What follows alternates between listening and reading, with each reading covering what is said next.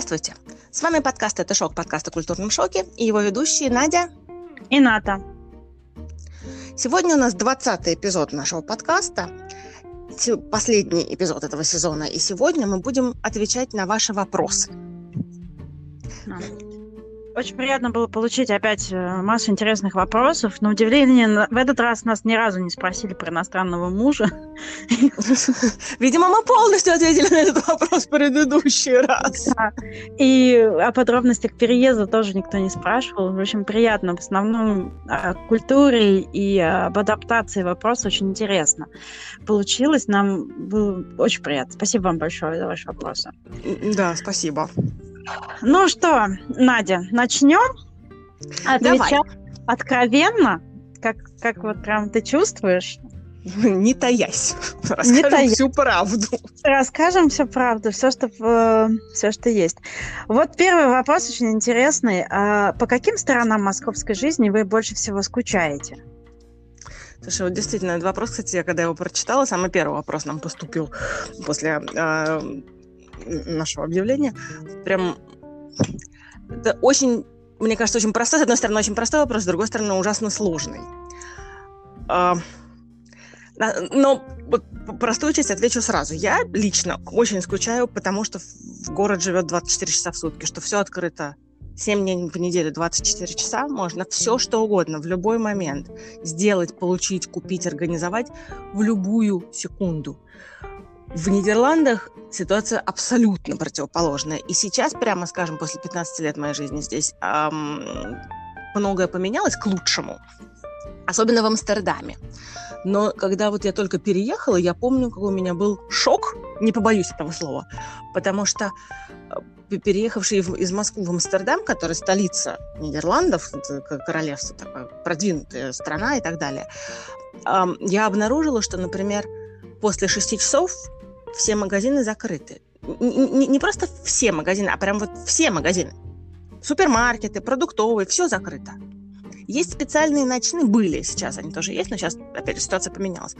Но тогда в 6 часов, в 6.30 все закрывалось, и если ты не успел купить продукты, то, извините, опоздал. Можно, конечно, заказать доставку, естественно, это все можно было, но вот пойти в магазин и купить продукты на ужин представлялось нереальным в непродуктовые магазины вообще были какие-то очень четкие ограничения по времени, и, допустим, в выходные ничего не работало. Круто. И я помню, как меня мой тогда еще не муж, а бойфренд говорил, ну как же, ну вот в четверг у нас, например, э, вечер покупок, поэтому магазины открыты до 9. Я немножко обтекала, потому что, ну, действительно, то есть привыкаешь к этому, конечно, привыкаешь потом, но само состояние, что сейчас уже, опять же, еще раз скажу, все поменялось, сейчас уже в Амстердаме особенно что открыты в выходные, и все продуктовые магазины, и даже многие непродуктовые магазины открыты как минимум до 10, а некоторые дальше. Есть даже то, что открыто 24 часа в сутки. То есть это мы движемся в сторону цивилизации. Но я помню, как первый раз, когда я приехала обратно в Москву на каникулы, в отпуск на недельку мы приехали из Амстердама, и вот я окунулась опять в то, что мы прилетели ночью, я забыла свою жидкость для линз. И я сидела и думала, боже мой, я забыла свою жидкость для, для линз. Что же делать, что же делать? Все пропало. И тут моя замечательная племянница мне сказала, что что ты напрягаешься, вон аптека открыта, выйди купи. Я подумала, а слушайте, правда же, ведь правда же, вот же аптека открыта, сейчас выйду куплю 12 ночи. Я выйду и куплю в душистую московскую ночь. Это было, конечно, это вот этот момент меня прям поверг в шок. Эм, поэтому, да, я скучаю. Ну, в общем-то, сейчас намного лучше, но все равно я скучаю вот этой вот эм, легкости и доступности всего 24 часа в сутки. Я поэтому скучаю. Это то, то что мне вот доставляет некоторые скребет изнутри. Уровень обслуживания в этой стране меня тоже немножко огорчает, поэтому я скучаю по тому, что в Москве обычно тебе предлагают. Да имеешь в виду что? Клиентоориентированность. Я да имею в виду общую, да. Mm-hmm. Нидерланды, они отличаются от многих других стран Европы полным отсутствием некоторой клиентоориентированности и тоже привыкаешь. Э, особенно я поймала себя, кстати, на этом в тот момент, когда я летела к тебе в первый раз в Лондон. И зайдя на борт British Airways и услышав британскую речь с постоянными «спасибо, спасибо, пожалуйста, пожалуйста, будьте так любезны, не будьте любезны, многоуважаемый Джин», я подумала, слушай, вот какие маленькие вещи начинаешь ценить после того, как поживешь немножко в Голландии. Не знаю, мне казалось, там все такие тоже славные люди. Как-то, не знаю, я не заметила отсутствие клиента ориентированности. Я была всего несколько дней с другой стороны. Верю тебе. А у тебя? Ты почему больше всего скучаешь? Слушай, ты знаешь, я когда прочитала этот вопрос и закрыла глаза, и мне представилось, знаешь, лето в Москве, даже если не слишком уж прямо а, теплое, как бывает часто, лето в Москве, и когда ты бежишь э, к подружкам там, на встречу, на свидание, и вот эта зелень, и ты сидишь где-нибудь на, на террасе в одеялке, пьешь вино, болтаешь, потом идешь гулять до утра, смотришь на рассвет над Москвой и рекой, как бы банально это не звучало. И меня, конечно, вот мне вот этого, наверное, не хватает, но, с другой стороны, я, конечно, понимаю, что даже если бы мы, например, приехали сейчас с семьей да, в Москву, а, этой жизни уже тоже не было бы. Вот, вот это вот тот момент, то, что ты сейчас упомянула, это то, что я сказала, что это очень сложный вопрос, потому что я с тобой полностью согласна. Я тоже об этом подумала, что я скучаю по летним ночам и потому, как мы гуляли в этом по сухим листьям. Помнишь, осенью в сентябре, да. когда все шуршало и солнце. Но и этот момент у меня очень четко разделяется в голове. То есть в Москве я жила как э, совершенно независимый гражданин с хорошим доходом и никаких обязанностей. Да, Поэтому, да. конечно, стиль жизни, а здесь я живу как э, семейная гражданка. Это, конечно, два абсолютно разных стиля жизни, поэтому э, сравнивать это мне ну, не представляется логичным, потому что то, почему я скучаю в Москве, это как бы, да, молодость, по которой я так хорошо сказала, престарелая Надя. Вот, но тем не менее, вот все, все наши студенческие э, эскапады, все наши а, развлечения после работы, когда мы находили там, сидели, пьянствовали, встречали рассвет. Все это, мне кажется, что в семейном варианте меня даже в Москве это было бы невозможно, это было бы совсем по-другому. Да, особенно поэтому... учитывая московские расстояния. Вот, да, поэтому, ну, то есть я поэтому скучаю, но это как бы не столько московская, сколько стиль, другой стиль жизни. Да, И я не это то, что прошлое. Скуч... Да, это не то, что по нему скучаю прямо, но просто было хорошо, было очень хорошо. А вот в том стиле жизни, как у меня сейчас, другие хорошие моменты. Поэтому я еще, знаешь, э, вот задумывалась тоже, о чем я, я скучаю. Я скучаю а, а, по вещам каким-то, знаешь, которые были в моей жизни в Москве. Я иногда просто до слез хочу московскую булочку из гума свеженькую, пышненькую, сладенькую булочку. Меня прям, знаешь, когда я еду в Москву, но, правда, уже очень давно не была, у меня прям идея фикс эту булочку купить и съесть вот это таким сладеньким Это сахаром. я тебе скажу, хотя вот эти вот продук продуктовые мечты у меня тоже периодически присутствуют, при том, что я не очень прям такая лакомка. Но да, когда я еду в Москву, у меня прям список, где чего нужно попробовать. Ну, как мы в прошлый раз, когда я была в Москве с моим сыном, это было три года назад, тоже, боже мой, время летит. Напомнишь, я тебе даже написала, что мы пришли на ВДНХ и съели пончики, которые прямо да. вот как, как, как раньше. И да, это прям очень пончики, мороженое в Гумовское тоже всегда обязательный пункт программы. Также и соленые огурцы и эм, маринованный чеснок, извините. А, не, я не, я не, поэтому я не скучаю, но я вот про мороженое я могу согласиться, да. Еще в ГУМе есть такое кафе с Абрау-Дюрсо, мы там с подружками частенько зависали со стаканчиком, бокальчиком Абрау-Дюрсо и э, столичным салатом. Конечно, это было прекрасно.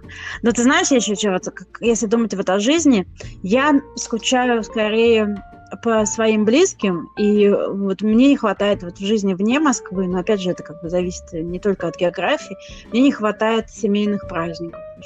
Мне не хватает вот мо- моего дня рождения с семьей или там с друзьями.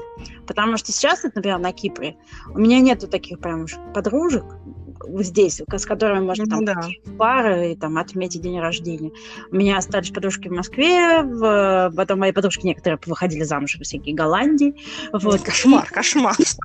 В Лондоне остались подружки мои, вот с которыми я могла бы вот так отметить. Но здесь у меня пока как-то нет. Я уже, наверное, стара, чтобы искать подружек. Вот. Но и семьи как бы тоже близко нет.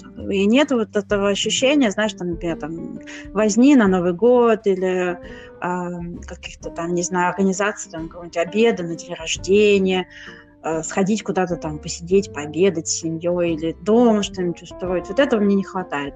Но, опять же, это не от географии зависит, скорее. Вот. Хотя от нее тоже. Потому что, мне кажется, если бы они были здесь, мне бы, я бы по Москве, наверное, меньше скучала, чем я скучаю по Москве вообще. Наверное, наверное, но с другой стороны, опять же, учитывая московские расстояния, если бы вы были там, то не факт, что это бы все...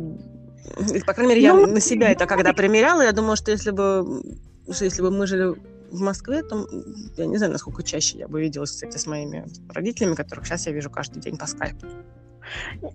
Слушай, ну мы же справлялись. Если учесть, что я в Москве жила в Зеленограде, я как-то умудрялась видеть своих родных и близких и друзей. Ну, да. Это дальше, чем я в Москве не жил никто. Так что да, это полтора часа пути для того, чтобы увидеть друга. Вот, это там даже просто Вот это, кстати, момент, о котором я не скучаю, хотя при том, что очень О, люблю Москву, по которому я не скучаю из московской жизни, это расстояние. И народ. Потому, и, и, и куча, да, и толпы народа, но вот особенно расстояние, то, что у тебя стандартно закладывается два часа в один конец, потому что просто потому что это стандартно, это, конечно, совершенно нереально. Стоит в пробке, когда мы забирали мою дочку из лагеря, и вместо по-моему, вместо часа 20 мы ехали прям час 40. И прям я меня изводило то, что мы на 20 минут дольше едем. И я пыталась все время, знаешь, это, при, привнести обратно, что по московским меркам это вообще ничего. О чем мы вообще говорим? Я люблю ну, да, при очень... рассказом о том, как я как-то ехала с работы, когда я работала на заводе, Э, в промышленной зоне. Я ехала вместо 40 минут домой на машине 6 часов.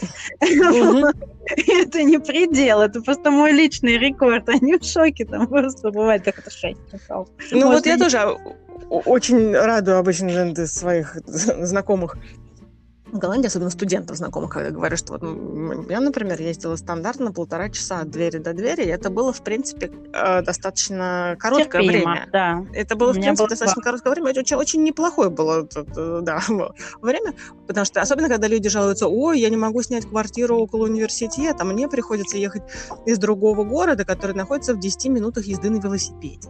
Какой ужас. Ты да. представляешь, как катастрофа.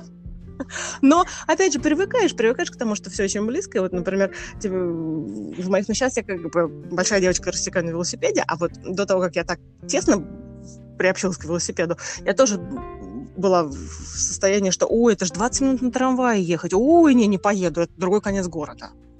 Ну, ты знаешь, вот мы когда, помнишь, с тобой разговаривали по парикмахерской, и ты говорила, что ты едешь как раз на другой конец города. Я не да. стала тогда спорить, что лондонский конец другой и амстердамский немножко... Лондон... Разные вещи, да.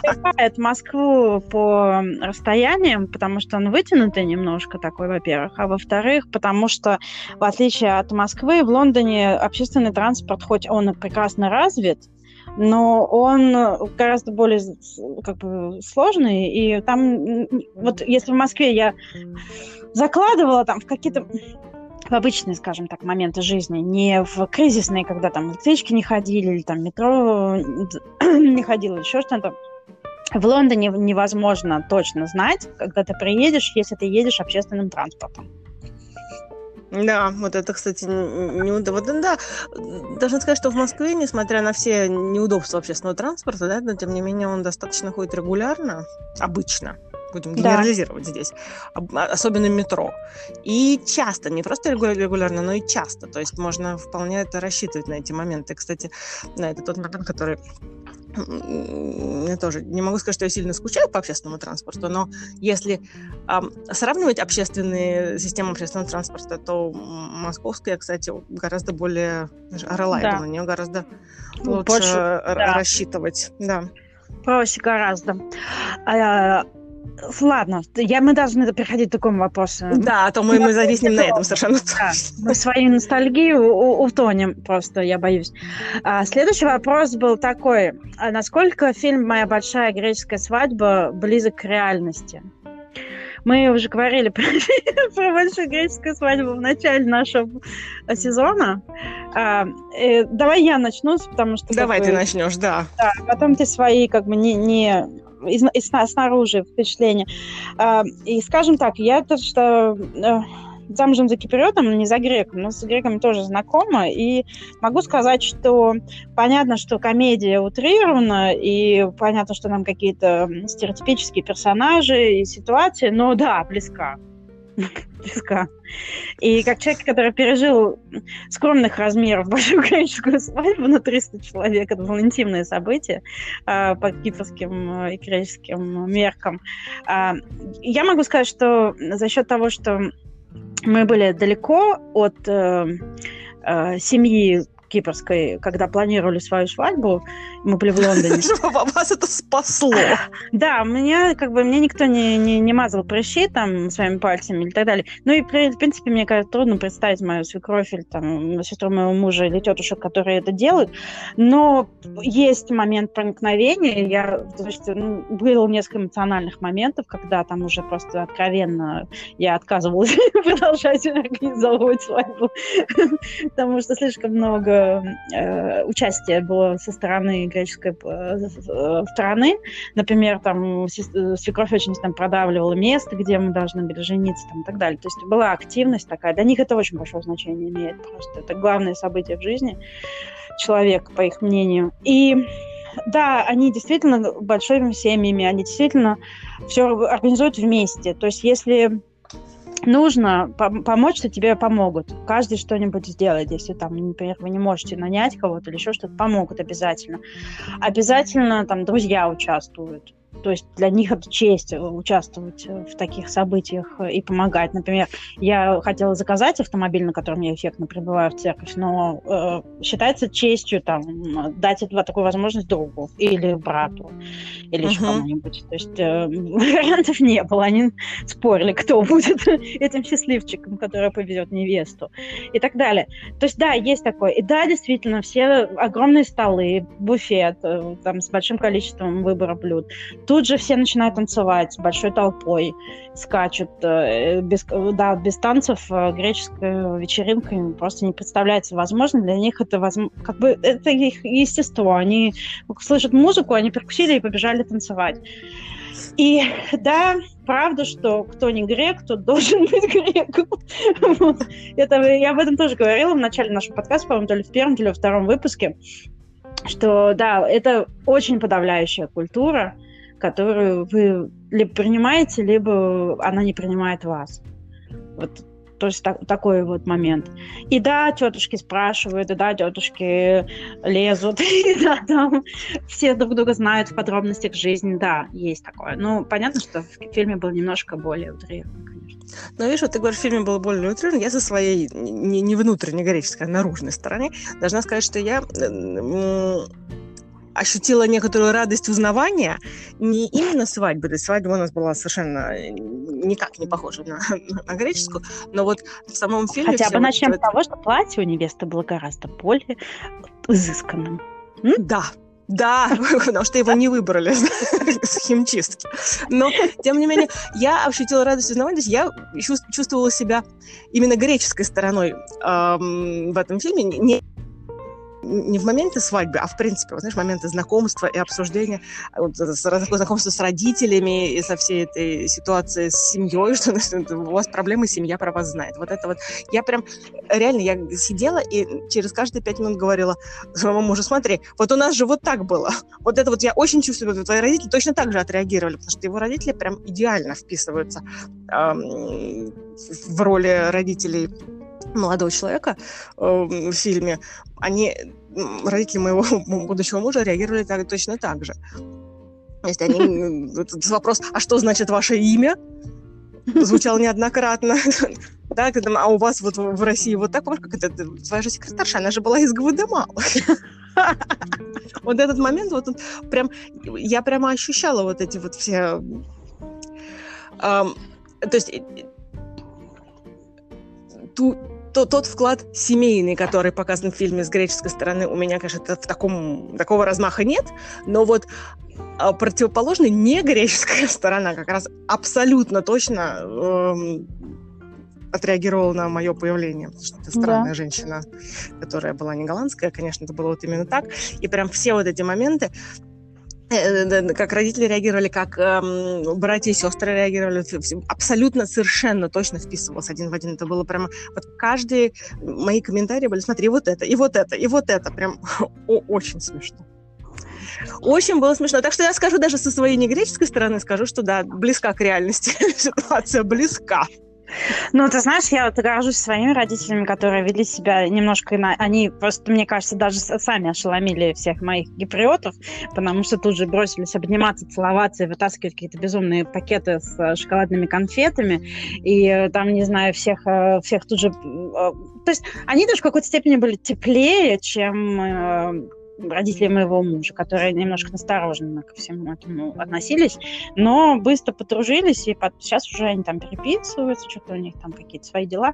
Но вот понач- поначалу я могу сказать, что у нас не было так, что это такой бандкик. Вот этого не было. То есть, ну, знаешь, это как бы мы вот эм, за счет того, что мы э, русские, такие душевные, открытые люди, мы как-то даже, мне кажется, в моменте знакомства передавили их своим энтузиазмом. Но... Вот так вот, да, сломали этот шаблон. Да. Вот, но тем не менее, да, как, как сказать, все равно есть. Это сам, сам момент того, что тебе ну, нужно участвовать в этом мероприятии. Мне очень повезло, что всего 300 человек было. Действительно. Что я очень не люблю большие мероприятия, если честно. Скромно, скромно. 300 человек. Держите себя в руках, граждане. Это серьезно интимно. Предполагалось, что будет 2-3 тысячи человек. И ты стоишь такой... Э, ну, вот это в фильме не показывают, а на Кипре это очень... Э, скорее всего, в Греции тоже есть, но на Кипре это вот э, такой есть момент, что ты после церкви ты едешь в место, где коктейль, то есть это либо в церкви, либо в отеле, скорее всего, будет. И ты там стоишь два часа, и вокруг тебя идут люди и дают тебе конвертики с мелкими деньгами. Я знаю, я сфотографировала этот момент, потому что я была в совершеннейшем, опять же, шоке, потому что это по-настоящему происходит, что это не просто фильм, а это по правде так. Мы это сделали, потому что нам сказала наша организаторша, что будет большое количество старой гвардии, и они все равно придут к нам с конвертами. Тоже проще встать и поддаться. И стоять, да. Потому что мы завели такую коробку, собирались там весело прыгать и, и, и пить шампанское с друганами, участвовать в всяких конкурсах. А на самом деле э, нам она сказала, разбила нашу надежду, сказала, что они все равно к вам пойдут, так что проще встать. Вот, так что да. И они действительно... Надо было устроить порядки. И правда. Найдите молодоженов. Да, но мы стояли полчаса на жаре, а так бы мы стояли 2-3. Но у нас было бы там, не знаю, 30 тысяч человек, которые принесли бы нам по 20 евро. Вот, и мы бы построили бы дом. Да, но при этом вы бы заплатили еще за свадьбу на эти 20, 3000 человек. Слишком, это отдельная тема. В следующем сезоне я могу рассказать о бухгалтерии кипрской свадьбы. Это, да, самом, давайте прибыль... оставим это на следующий сезон. Это прибыльное мероприятие, если с умом к этому подходить. Мы не подошли. Я прям, ты меня заинтриговала, заинтриговала ты меня. Оля, мы не подошли с умом. Так что да. Вот. Кстати, вот, э, э, э, скажем так, интеграция и подавляющих культур. А ты скажи мне, пожалуйста, Надя, вот вопрос тоже от слушателя. У тебя наверняка появились какие-то привычки, ты какие-то приняла привычки от голландцев. Вот какими ты из них гордишься? Слушай, я да, я горжусь. На самом деле, наверное, мой ответ будет не очень удивительным для наших слушателей. Я очень горжусь э, своими велосипедными привычками. Во-первых, то, что я стала после того, как я в первый единственный раз в своей жизни в 12 лет ездила на велосипеде и после этого про это забыла, э, я стала ездить на велосипеде. Сначала на грузовом, а теперь уже и на двухколесном. И прям рассекаю как ласточка по этому городу. Э, но не просто ездить на велосипеде, а то, как вот голландские люди, это то, что удивляет туристов и приезжающих очень часто в Нидерландах, в Амстердаме в частности, что на велосипеде делается все. То есть ты можешь ехать на велосипеде, вести продукты, пианино и ребенка одновременно. Ты можешь эм, звонить по телефону, запрещено, сейчас запрещено, запрещено. Но до момента, как стало запрещено, ты мог звонить по телефону, держать зонтик, и э, при этом, я не знаю, э, общаться с кем-нибудь еще э, там, за спиной. То есть все одновременно там можно практически записывать, писать свой этот, ежедневник, проверять почту и, и при этом, опять же, ехать на велосипеде. Вот это все, то, что мне всегда казалось совершенно невозможным. То есть простому человеку такое не дано. Ну, не дано. Ну, что ж теперь? Так вот, нет, я приобрела эту привычку, теперь я тоже так могу. Я могу ехать на велосипеде, одновременно практически не держать за руль, хотя для меня это пока еще не самый простой вариант, но я могу ехать на велосипеде и делать все на этом велосипеде. Упаковывать рюкзаки, успокаивать ребенка, вытирать носы, у меня есть все, провокационный вопрос. Окрасить да. глаза. Как насчет а красить? можно классить? А легко. Ты знаешь, это легко, потому что одной рукой ты держишь зеркальце, а другой рукой ты держишь тушь, а коленками держишь руль. Я могу, да, я могу. То есть, ну, глаза, прямо скажем, я не красилась, я думаю, что я могу, скажем так, это мои догадки. Я надеюсь, что я могу, wishful thinking. Но вот губы, например, красить на велосипеде я вполне могу. Кроме того, я могу теперь ездить на велосипеде в юбке. То, что вызывало во мне ужас и страх всегда, ну как эти люди могут ездить в юбке. Нет, я могу ездить на велосипеде в юбке теперь. Я могу теперь вообще прям считаю, что герой. Очень-очень горжусь этой привычкой своей. Молодец. С более серьезной точки зрения, у меня есть еще одна, появилась еще одна привычка, очень голландская, прямо очень голландская. И я очень ей горжусь тоже. Ты знаешь, как в нашей культуре очень часто принято уговаривать уговаривать, там, съешьте еще один пирожок. Ну как же, зачем же нет, нет, съешьте. Или вам пора уходить, но посидите еще полчасика. Это ну, может быть, еще полчасика. на нашу культуру. Мне кажется, это от тюрков осталось, потому что я очень много вот такого же тоже замечаю в, вот, да, в, да. арабской культуре. Голландцы в этом смысле очень эм, прямолинейные. Это как раз вот ну, не будем сейчас обсуждать прямолинейность голландскую, это может быть и плюсом, и минусом, но в этом моменте они действительно очень, то есть они вот что думают, то и говорят. Никто никого не уговаривает. Если я тебя спросил, то я ожидаю, что ты мне ответишь то, что ты думаешь, что, ты, что тебя не надо будет уговаривать. То есть ты, например, останешься, не знаю, выпить чашечку кофе? Да, останусь или нет, не останусь. Я в, силу своей э, культуры, да, Э, сначала всегда отвечала, ну как же, ну вы уверены, что вам удобно, может быть, лучше в следующий раз, а вот у вас точно-точно есть время, на что мне неоднократно говорили, слушай, ну, если бы у меня не было времени, мы бы не спрашивали. Mm-hmm. Раз спросили, значит, время есть. Если ты хочешь, оставайся. Не хочешь, не оставайся. Твой выбор. Собственно, уговаривать никто не будет. И ты знаешь, я переняла за много лет, то есть это не, не быстро был процесс, но у меня теперь тоже есть такая привычка. Не то, что я сознательно это делаю, но теперь уже делаю. То есть я когда... Я не уговариваю. Я ожидаю, что мне, если я задаю вопрос, то мне ответят на него именно тем, что хотят сделать. Поэтому я не переспрашиваю и не уговариваю. То есть вы остаетесь на ужин? Отлично. Не остаетесь? Ну, значит, у вас другие планы. Зайдете выпить чашечку кофе? Хорошо. Нет, значит, у вас другие планы, я не буду уговаривать. То есть я, у меня подсознательно перестало присутствовать, что человек из вежливости скажет нет. Вот это вот нет из вежливости у mm-hmm. меня как-то оно ушло. И я, честно, для, для, для себя самой, для вот, своей внутренней уверенности в себе, мне от этого очень хорошо. Но я замечаю, что, например, эм, вот эм, общаясь с моими не только голландскими, но и э, российскими друзьями, что иногда это может быть не совсем правильно понято, поэтому я вот стараюсь как раз работать над этим, чтобы не показаться очень э, прямолинейной. Mm.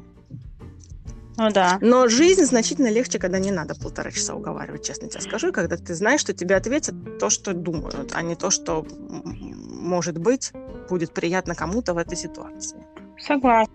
Я согласна. Ты знаешь, я вот из этой серии, я могу сказать, что у меня как бы не кипрская привычка, а вот английская скорее, это то, mm-hmm. что мне то, тоже не, как бы не сразу пришло, но постепенно я это переняла. Это, скорее, манера вести себя так, без, без оглядки на то, что о тебе подумают. То, да. есть, то есть ты хочешь, ты поешь на улице. И тебе, тебе на самом деле особо никто не... Ну, посмотрит, похлопают, если хорошо поешь. Вот, то есть я когда бегала в Лондоне, здесь я не бегала, но в Лондоне я бегала, и я слушала музыку. Мне, так как я ставила перед собой там цели, трудные задания выполняла, там бегала длинные дистанции. Я уставала, мне нужно было какой-то, знаешь, пуш такой. И я слушала там какие-нибудь песни, которые меня бодрили, заряжали мне энергией. Иногда я их пела. Пою я страшно, ужасно просто.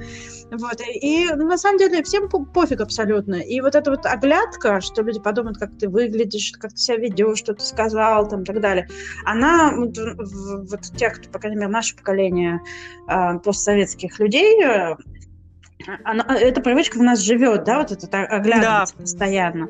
И мне очень как бы, ну, стало тоже, как ты говоришь, легче жить, когда я поняла, что я могу делать, что я считаю нужным, ну, до тех пор, пока это в рамках закона и какой-то морали, знаешь, это никому да. не, не должно касаться. Это мой личный выбор. И как-то стало проще спину прямее держать и, знаешь, как-то своей жизнью управлять, и не нужно там переживать. Э, и, ну, понятно, что там мамино мнение важно, но, но тем не менее, я имею в виду, что вот так женщин а, хочешь, ешь курицу в метро, хочешь, не ешь. Вот, и так далее. Да.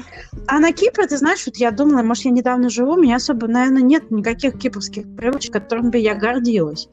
А, может быть, знаешь, за исключением не привычка, а образ жизни. Здесь очень принято а, у людей занимать свое время чем-то вот там, типа какой-то, там, не знаю, заниматься деятельностью помимо основной работы. И я вот очень горжусь тем, что я взялась музыкой заниматься на старости лет. Да, я, кстати, тоже очень горжусь тобой, что ты взялась музыкой заниматься. Это гениально. Повторяем вот это старости лет. Это, это шутка, на самом деле. Слушайте наш выпуск про возраст, там мы говорим свое настоящее мнение о возрасте.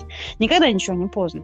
Ну вот, но тем не менее, в таком достаточно взрослом возрасте я взялась э, учиться музыке, э, и Потому что все чем-то занимаются, у всех есть какие-то увлечения. Кто-то играет в, кон- в оркестре, кто-то э, вожатый у скаутов, кто-то депутат, кто-то еще что-то. И мой муж, например, спасатель. Вот сейчас он вернулся, когда на Кипр, сейчас он занимается, чтобы вернуться к этой, к этой деятельности. То есть у всех есть какое-то хобби. И такая... Мне нравится, как у вас хобби, я депутат. Не, ну а что, на общественных началах по депутации. Я знаю, я знаю, просто мне нравится, как оно звучит. Да, вот, то есть, а некоторые два-три совмещают, между прочим. И я смотрю, взрослые люди занимаются и танцами и так далее, и, в общем, могу сказать, что да, это очень разнообразие жизни, кстати, я согласна. Ты видишь, а ты говоришь, нет никакой привычки, которой ты гордишься. Мне кажется, это очень-очень та самая привычка, которая... Ну, скорее образ жизни. Ну, это не привычка, хорошо, образ жизни, но окей, плюс-минус. Тем не менее. Слушай, кстати, о танцах у нас следующий вопрос наш э, слушатель постоянно задал. Он бывал на Кипре и в какой-то момент был очень э, заинтересован тем, что танцуют мужчины, только мужские танцы. И он спросил, что это значит. То есть, угу. вот, и... Я, я присоединяюсь к вопросу. Да, к слову о занятиях танцами. И да, действительно, э, это наш один... Если я-то привыкла, потому что мне как-то, знаешь, это посвящ... Э, погружение прошло постепенно с кипрским сначала бойфрендом, потом мужем.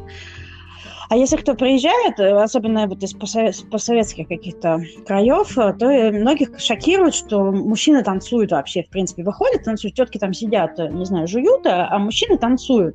Потому что, ну, представь, вот, ну, давно ли ты видела своих каких-нибудь одноклассников, которые танцевали бы? Да, прямо скажем, не очень. Вот. Точнее, это совсем никогда не видела. Я давно не видела своих одноклассников, в принципе, но тем не менее.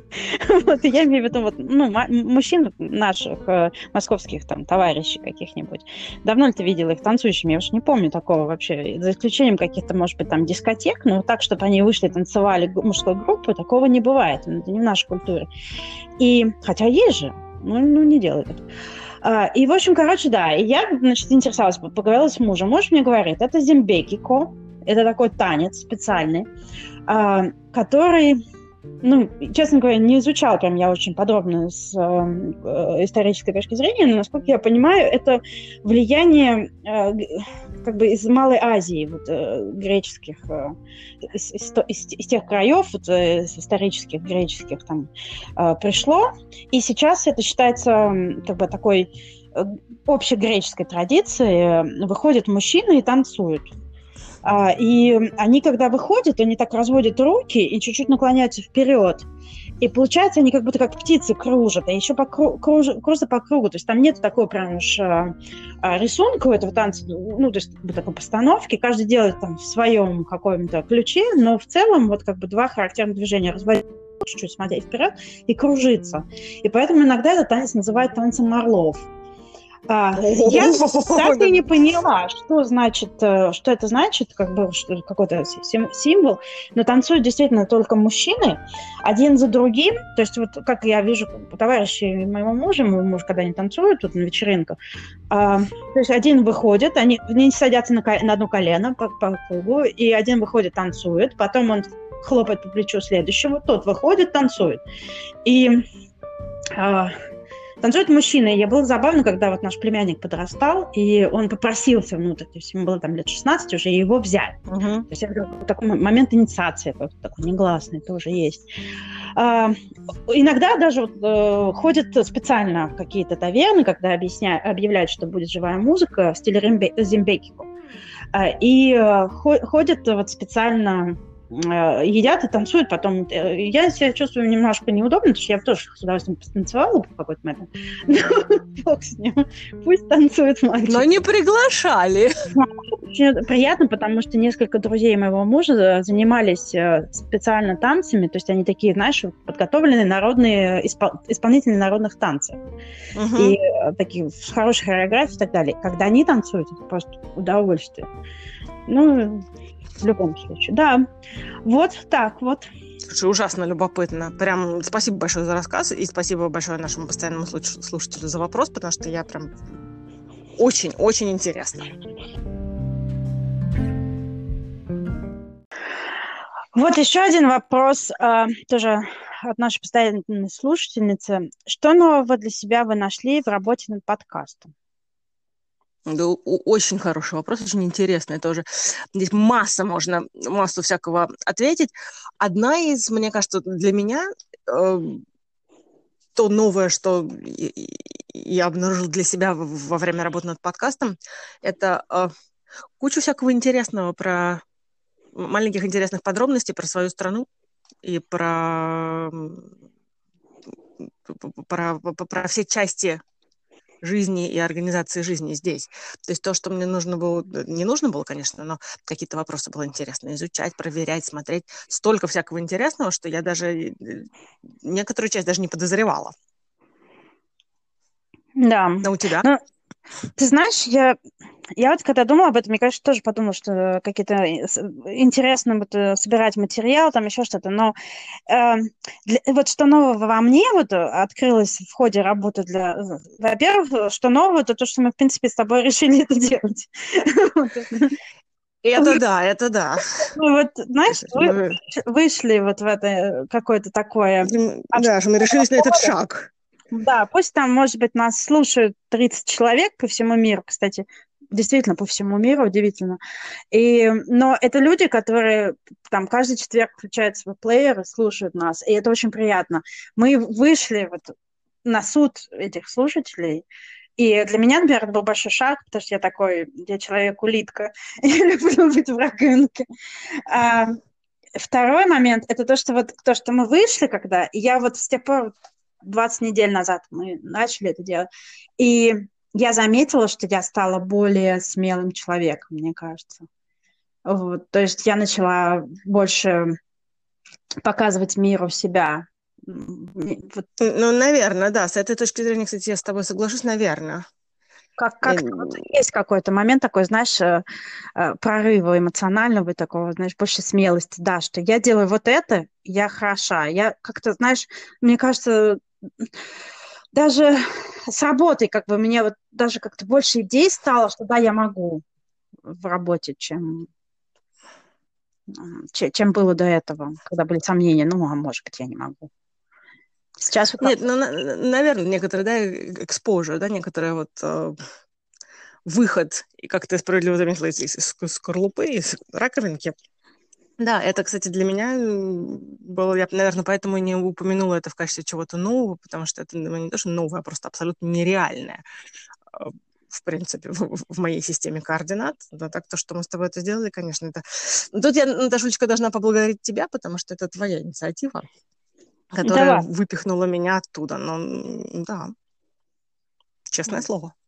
Да, я, если раскрывать подробности кухни нашей, то что да, я придумала эту идею, сидела на найденной голове наверное, несколько недель, доказывала ей, что у нас получится очень здорово. Был такой момент. И была абсолютно права, у нас получается очень здорово. Так что спасибо тебе большое, очень нет, прямо ну, очень хорошо. Очень я, я очень рада, что мы это сделали. То есть масса положительных эмоций. Кстати, вот это тоже новое, да, в работе над подкастом, что как минимум раз в неделю мы получаем, как минимум, да, уточню здесь, э, масса положительных эмоций. Да, есть такой момент, у меня тоже ощущение всегда, вот когда хорошо получается, было несколько таких тяжелых в техническом плане выпусков, когда стало, было много возни, но в целом, когда стало получаться, и мы начали вот ловить кайф сами, это было заметно просто. И настроение да. потом целый день хорошее. Да, а вот что, слушай, кстати, о трудностях еще один вопрос был. Что самое трудное в работе над подкастом? Вот. А, слушай, ну мне кажется, мы с тобой здесь будем единогласны, мы, мы честно про это в этом уже признавались. Самое трудное в работе над подкастом – это вовремя замолчать, а не переставать болтать годами. Да, мы можем, если что. Да. Да, но слушай, знаешь, э, самое трудное, наверное, в, вот э, процесс выбора, потому что мы сначала начали говорить о том, что нам хочется, потом мы поняли, что мы должны как-то следовать каким-то тенденциям, чтобы люди хотели нас слушать, и я начала читать какие-то статьи, мучить тебя там какими-то а, идеями, и потом, вот знаешь, вот одно из самых трудных вот лично для меня было решений сказать, это все фигня, надо делать то, что тебе хочется, и как тебе нравится. Всегда найдется кто-то, кто это оценит, и чем вот э, производить какое-то шаблонное э, какое-то такое шоу, которое, да, будет э, галочки, знаешь, в списке эм, э, правил выпуска подкаста будет э, ставить, но при этом это будет не то, что ты чувствуешь, не то, что ты думаешь. Вот это было, наверное, сложно. И таких решений масса. Выходить или не выходить в этот формат. Э, там, не знаю, Э, осваивать но технические это... какие-то вещи. Но в цел... главное, я согласна, главное это успеть вовремя заткнуться. Потому что я как раз я с тобой согласна, но все эти решения, они... Я бы не назвала это самым трудным, потому что это, ну, как бы рабочее решение, да? А вовремя замолчать это не рабочее решение, это исключительно сила воли. Это да. Я согласна. А потом наши слушатели, наверное, не знают, да, ну, наверняка не знают, да, это немножко тоже кухня, что, например, до того, как мы записываем выпуск, мы обсуждаем какие-то моменты, и зачастую наше обсуждение занимает значительно дольше, чем сам выпуск. Но ты знаешь, я привыкла думать об этом, что это разминка. Мы должны же быть в хорошей Нет, форме. Всегда же люди Я ни в коем случае не жалуюсь на это, наоборот, это как раз вот тот самый заряд положительных эмоций, который происходит. Поэтому это не, не в негативной точке зрения, просто насколько тяжело дается вовремя замолчать. Это да. Слушай, ну, кстати, знаешь, э, вопросы вот не к этому выпуску, а в целом, ну, как бы в течение э, там каких-то наших э, выпусков других были такие вопросы о кухне подкаста как такового и люди там спрашивали, э, как мы что делаем, договариваемся, мы пишем ли мы сценарий и так далее. Но я могу сказать, что э, мы не, не настолько прям уж подкастеры, которые могли бы там какие-то такие вещи озвучить, то что мы делаем все очень интуитивно. И в том числе технические какие-то вещи тоже, знаешь, мы не, не профессиональные подкастеры, это для нас хобби. Да, и надо. мы гордимся именно этим, да. Мы, мы, но мы гордимся именно тем, что мы не профессиональные подкастеры, что это хобби, и мы так чудесно им, э, так чудесно его продвигаем. Мы подкастеры-энтузиасты. Да. А, кстати, да, о подкастерах и о вопросе о, э, трудностях эм, э, в закрытии рта. Я читаю просто следующий вопрос, то, что нам нужно все-таки уложиться во время, а, наши, э, наши постоянные слушатели не перестали быть нашими постоянными слушателями. А, вопрос, который не относится к подкасту, но относится к культурам, и вот наш э, читатель в Инстаграме задал нам а, приятная, интересная тема, на самом деле. Это то, о чем мы, кстати, не говорили во втором выпуске про семью. Какое, угу. какое внимание в ваших странах уделяется воспитанию детей, э, например, поведению в общественных местах, за столом, отношение к старшим и так далее? Но мне кажется, что, знаешь, это вот, в принципе, как стиль воспитания имеется в виду. Как, как? Наверное. Um, ты знаешь, и, и у меня очень предвзятое отношение к этому, то есть я не могу я не знаю, насколько это справедливо, честно скажу, это исключительно мое э, впечатление и, наверное, основано на определенных ожиданиях. В Нидерландах, мне кажется, ну, не так, чтобы очень большое внимание этому уделялось. Как раз. Ну что, вообще не Потому воспитывать что... детей?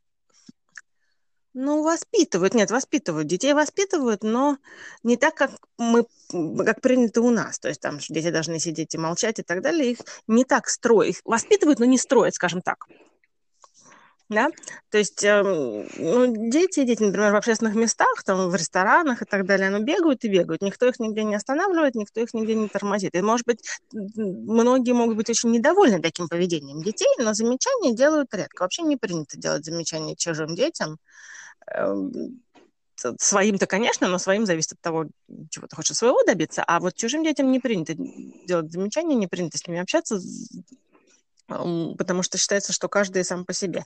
Детям дается, даже очень маленьким детям дается максимум самостоятельности, то есть право на ошибку и вот это вот на ошибках учиться, это прям, мне кажется, сидит э, в основе воспитания детей здесь, поэтому, например, когда ребенок, не знаю, куда-то пытается залезть или чего-то там пытается достать, или там, моет руки в луже, его никто не останавливает, потому что, ну, надо будет, попросит о помощи.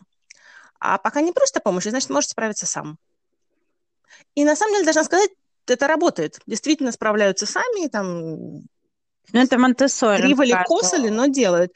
Это вот, да, это такой более спокойный, расслабленный подход. То есть не то, что прям растут как трава, да, их, естественно, воспитывают. А отношение к старшим, мне кажется, в принципе закладывается, да, в семье. То есть как в семье, в каждой семье по-разному, поэтому у всех разные подходы, но, в принципе, уважение к старшим есть, да, не, не, не поклонение, но такое общее уважение, естественно, есть.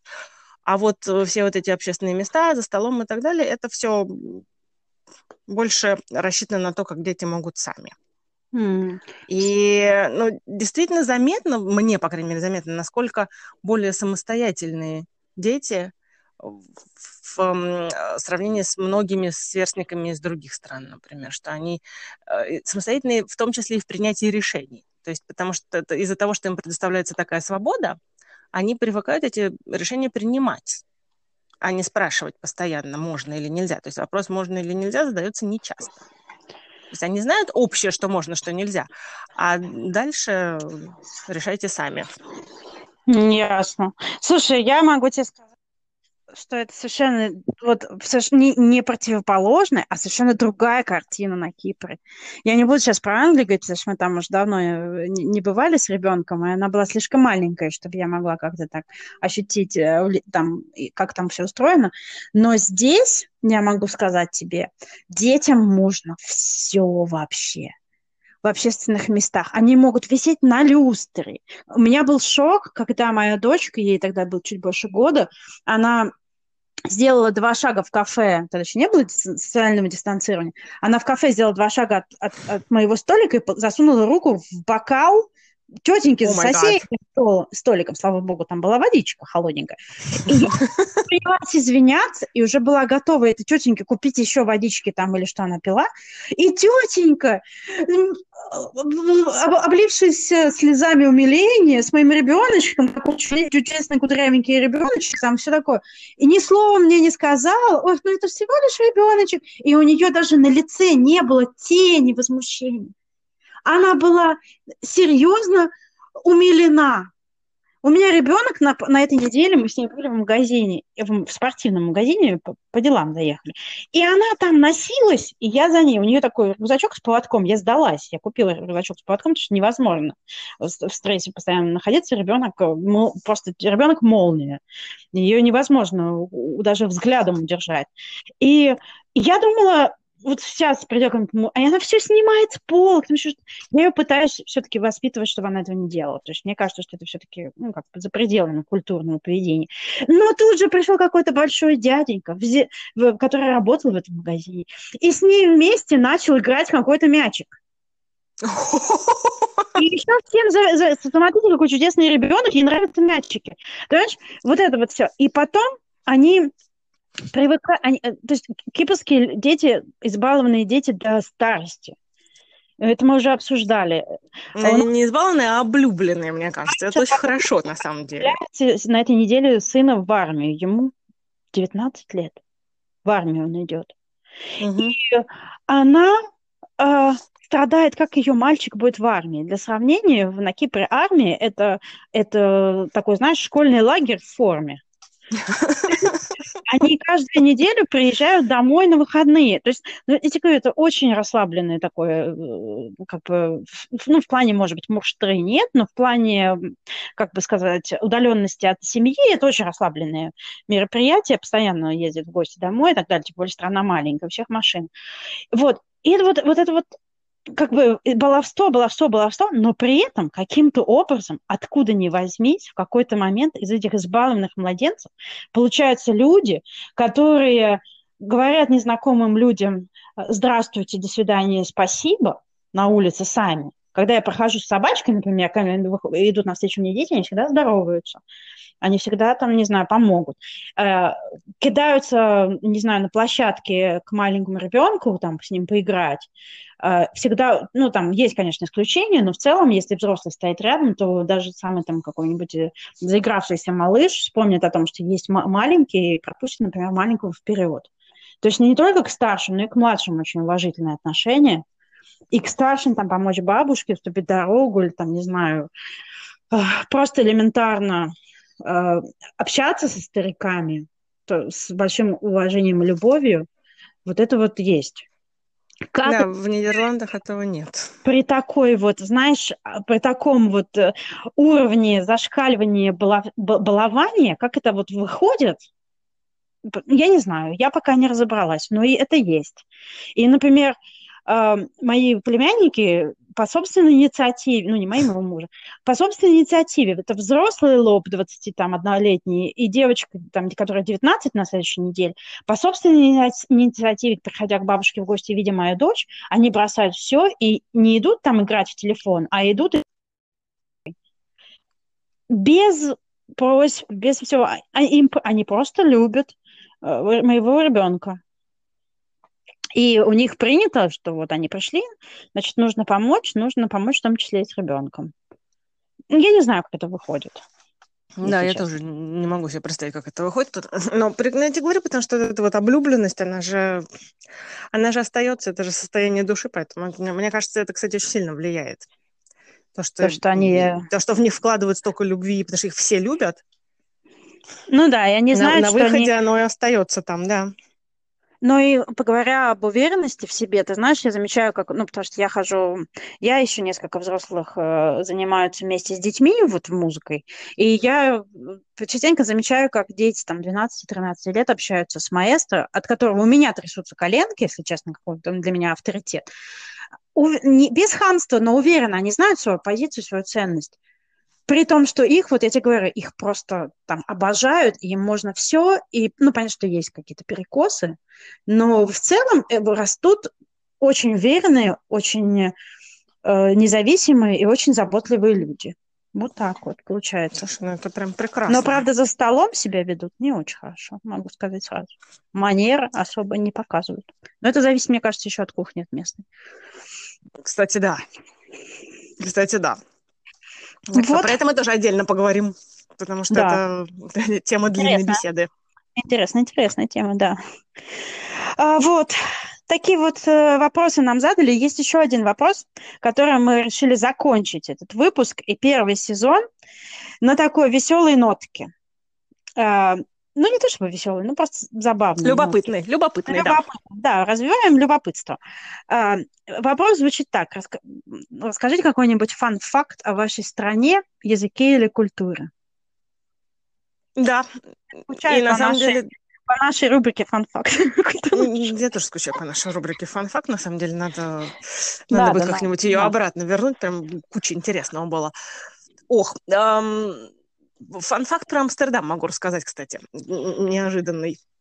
Ну, Давай. Я не готовилась к этому вопросу, но тут вот прямо прям куча информации на меня навалилась из недр. Фан-факт про Амстердам заключается в том, что Амстердам лежит ниже уровня моря. Вообще, на самом деле, 30% ниже уровня моря. Но Амстердам сам по себе как город лежит ниже уровня моря. И аэропорт Схипхов, в который все благополучно прилетают, когда у нас нету карантина, он находится ниже уровня моря.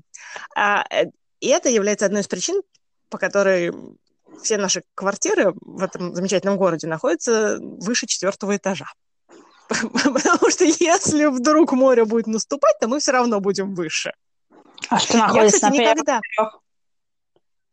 Нет, люди живут, другие люди живут. Я никогда об этом не задумывалась, пока мне мой муж не сказал, что он не хочет жить на нижних этажах, потому что если море будет наступать, то тогда эти затопят, а вот типа выше четвертого не затопят. Ага. То есть это все, все продумано. Все Думано, кстати, между прочим, да. Я об этом даже не подумала. Последний раз было наводнение в Амстердаме. Например. Ой, последнее в Амстердаме, я, кстати, даже и не скажу тебе, когда в Амстердаме, в Нидерландах одно из самых больших наводнений, прям которое было ужасным, дизастер, трагедией, было, по-моему, в 53 году. После mm. этого были построены огромные совершенно дамбы, самые продвинутые, кстати, это вопрос о, фанфак, о фанфакте, самые продвинутые в мире, которые потом все приезжают теперь сюда учиться, специальные какие-то, которые пропускают э, морскую жизнь, но не пропускают неадекватное количество воды, прям огромные совершенно, чтобы защитить страну от, от воды.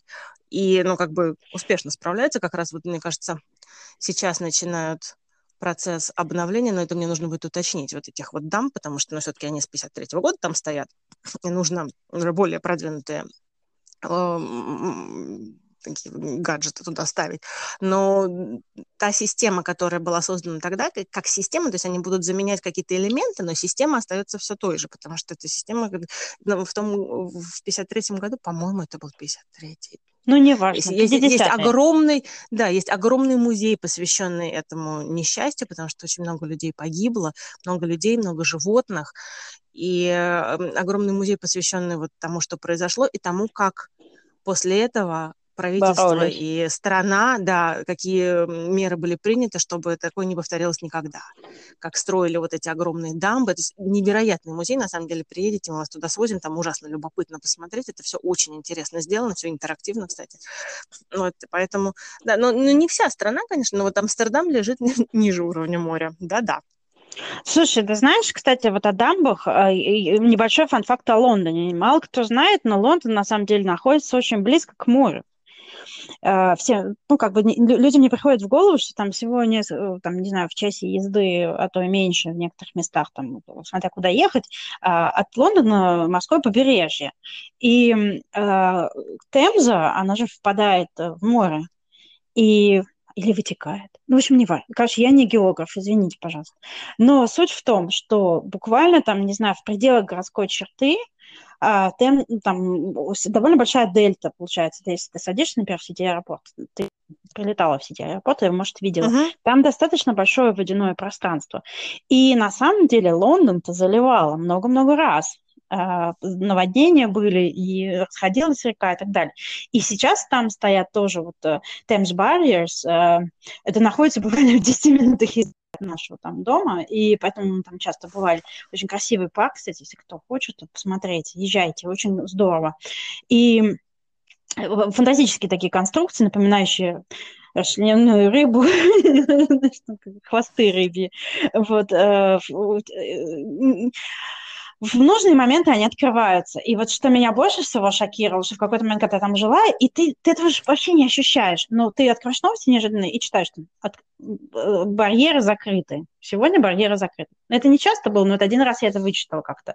И меня шокировала мысль, что это значит, что угроза наводнения. А ты не чувствуешь, угу. тебе кажется, что ты живешь где-то вот, ну, в таком... В середине страны, да. Да, в середине страны, да. Вот, а закончить э, я закончу кип, ну, не кипрским, а греческим фан-фактом. Я э, уверена, что среди наших слушателей есть люди, которые знают греческий или учат греческий, и им это будет неинтересно, но для тех, кто не знаком с этим языком, одно из главных, ну, Надя, ты должна-то помнить, ты же ходила на греческий язык. Я помню, как мы ходили с тобой на греческий язык. Мы не, не только же сплетничали, мы что-то там учили. Даже слушали иногда. Вот ты помнишь или нет, что на самом деле в греческом языке не существует вопросительного знака? Я, честно скажу, не помню. То есть пока ты мне не сказала, я абсолютно забыла про этот момент. Когда а ты мне это напомнила, меня всплыло оно в голове, а так нет. Да, не существует, я тут как-то листала книжки, не существует вопросительного знака, вопрос в греческом языке обозначается точкой запятой в конце предложения. Вот. Это, мне кажется, совершенно фантастический. Самый прекрасный фан-факт, да фан-факт о греческой культуре, потому что как-то мы живем с ощущением, что во всех вот, европейских каких-то языках, ну вообще во всех языках существуют знаки препинания одни и те же, а ну нет. Вот, на нет. Этой, да, на этой прекрасной ноте мы заканчиваем первый сезон а, подкаста «Это шок», и мы обещаем вернуться после каникул. Мы обещаем вернуться. Хороших вам каникул, замечательной погоды и прекрасного отдыха желаем мы вам. Да, по, по возможности, уж кого есть возможность хоть как-то отдохнуть в 2020 году. Не, не, не, это самое, не, не говори про это, не говори про это. Ну, куда деваться? Оно вокруг нас. Да, мы скоро, мы, мы останемся на, на связи в соцсетях. Слушайте предыдущие выпуски, не забывайте о нас. Пишите нам ваши впечатления, вопросы и эм, пожелания. И увидимся через, услышимся через несколько недель. Услышимся через несколько недель. Всего хорошего. До свидания. До свидания.